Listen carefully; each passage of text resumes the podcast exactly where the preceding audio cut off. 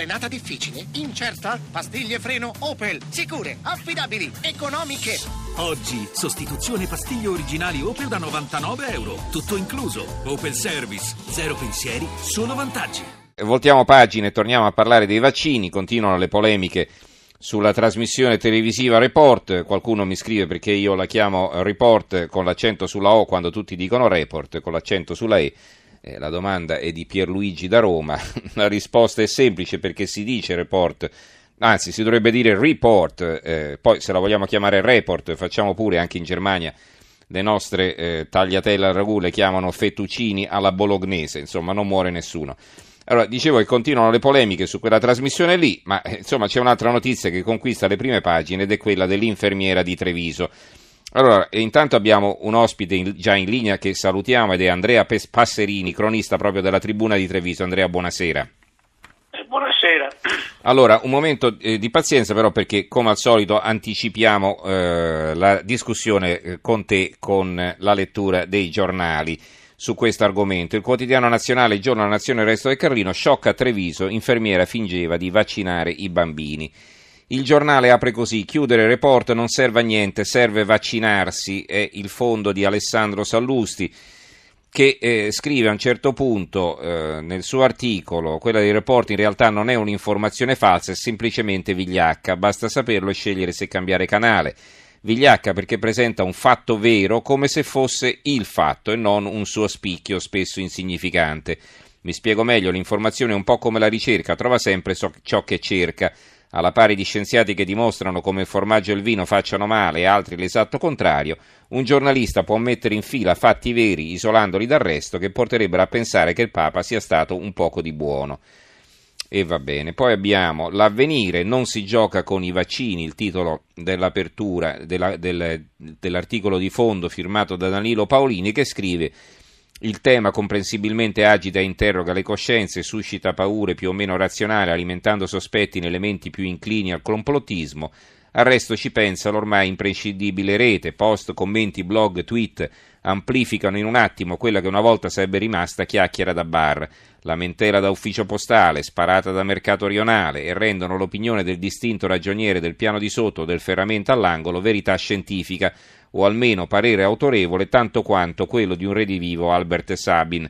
Non sarà mica un caso del resto se ormai invalso l'improprio aggettivo virale per definire un contenuto che va forte su internet. Non importa poi se si tratta di un articolo documentato o della più improbabile delle bufale. Libero, chi fa la guerra ai vaccini è peggio dell'ISIS, questo scrive Melania Rizzoli. È stato un atto di vilipendio alla scienza, un intollerabile discredito della ricerca e un ignorante e grave caso di disinformazione. Questo è l'attacco del suo pezzo. La verità, c'è un virus dietro la celiachia, presto un vaccino per curarla. E quindi adesso avremo anche il vaccino contro la celiachia che attualmente si dice qui nel pezzo colpisce 170.000 italiani. L'unità eh, dedica all'argomento la vignetta di Staino, la bambina che parla col papà, la bambina dice i grillini difendono a oltranza report e il padre risponde la prova migliore della qualità del programma. Il dubbio, vaccini, Movimento 5 Stelle in rivolta, guai a chi tocca report. Eh, Fico, basta canone, la Presidente Rai Maggioni, nessun oscuramento. L'opinione, Rai, report in quota 5 Stelle. Monica Maggioni assicura che nessuno vuole chiudere il programma, ma i grillini non si accontentano e minacciano di lanciare una campagna per chiedere ai cittadini di non pagare il canone nel caso la trasmissione venga sospesa. Eh, la Gazzetta del Mezzogiorno fingeva di vaccinare i bambini, gettava le fiale. Poi abbiamo eh, l'Arena di Verona che insomma eh, se la prende qui con questo corsivo di taglio basso di Giancarlo Marinelli con eh, l'atteggiamento discutibile della RAI, a suo giudizio i raccomandati della TV dice, eh, scrive Marinelli, rivolgiamo questa domanda a lor signori dell'ammiraglia cattolica, è più grave usare la TV pubblica per incensare le donne dell'est, ritenute più amorose e amorevoli di quelle italiane, o per spaventare tutte le donne insinuando il dubbio che un vaccino possa non solo essere inutile ma anche dannoso per la loro salute?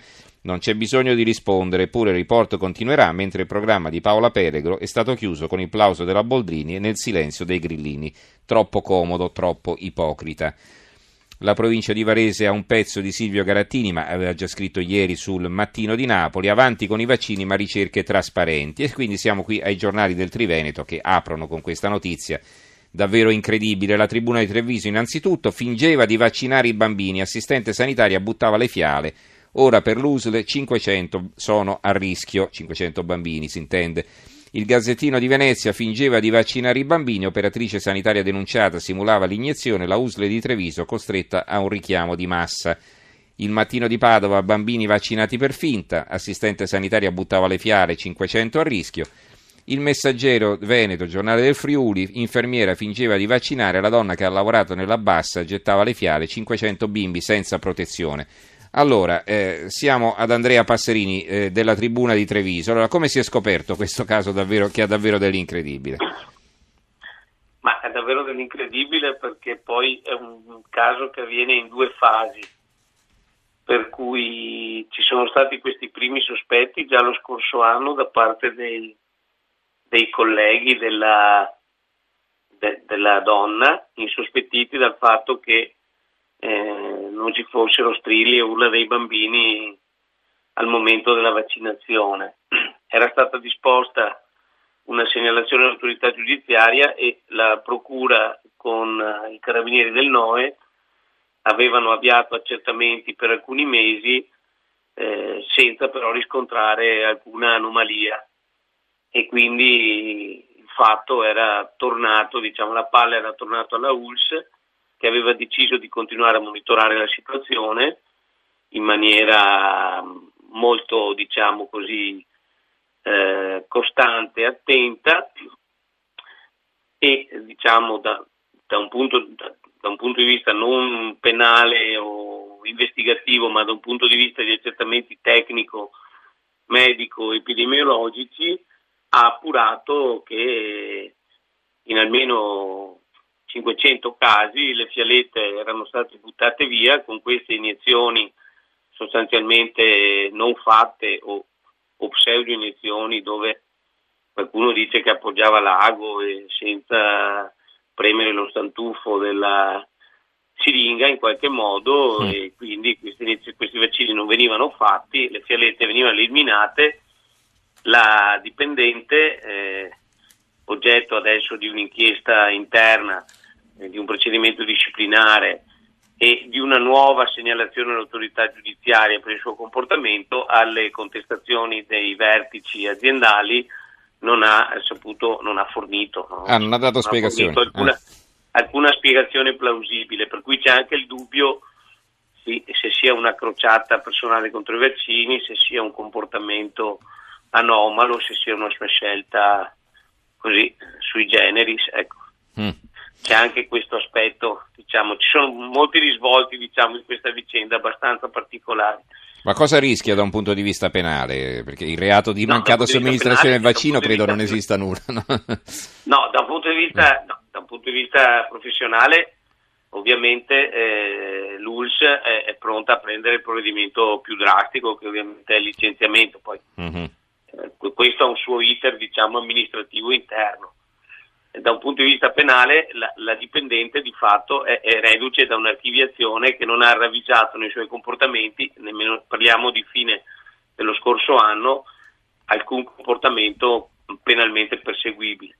Mm-hmm. Per cui da questo punto di vista diciamo c'è un, un, un, caso nel caso dove la logica diciamo, dell'autorità giudiziaria e la logica dell'ULS diciamo, non erano perfettamente congruenti, tanto che oggi eh, qualcuno avrebbe espresso anche un po' di rammarico per questa uscita dell'URSS nello svelare la storia, ma è anche vero che di fatto in questi giorni di vaccini, come dire, è un tema... Se ne sta parlando, eh, come no. Eh. Come no. Ecco, i genitori, eh, avete intervistato qualcuno, avete sentito un po' quali sono gli sì, umori? I genitori, I genitori adesso ovviamente, beh, i genitori sono stati tutti raggiunti, diciamo, ma è stato facile individuarli, no? Perché si è capito chi sì, avrebbe no, dovuto vaccinare la donna. Mm. O, o, o, o, in teoria vaccinati, sarebbe mm-hmm. più corretto dire sì. da, da, questa donna, da questa operatrice, che è questa figura di assistente sanitaria creata da poco, è una laurea triennale. Assistente sanitaria si chiama formalmente. E ovviamente sono stati tutti contattati, tutti sottoposti a esame del sangue per vedere se l'allergene era presente o no e ovviamente c'è questa ondata di richiami, quelli che non hanno, eh, non hanno superato diciamo, il, questo, questo, esame del sangue verranno adesso richiamati tra fine mese e i primi di maggio per eh, rifare i vaccini.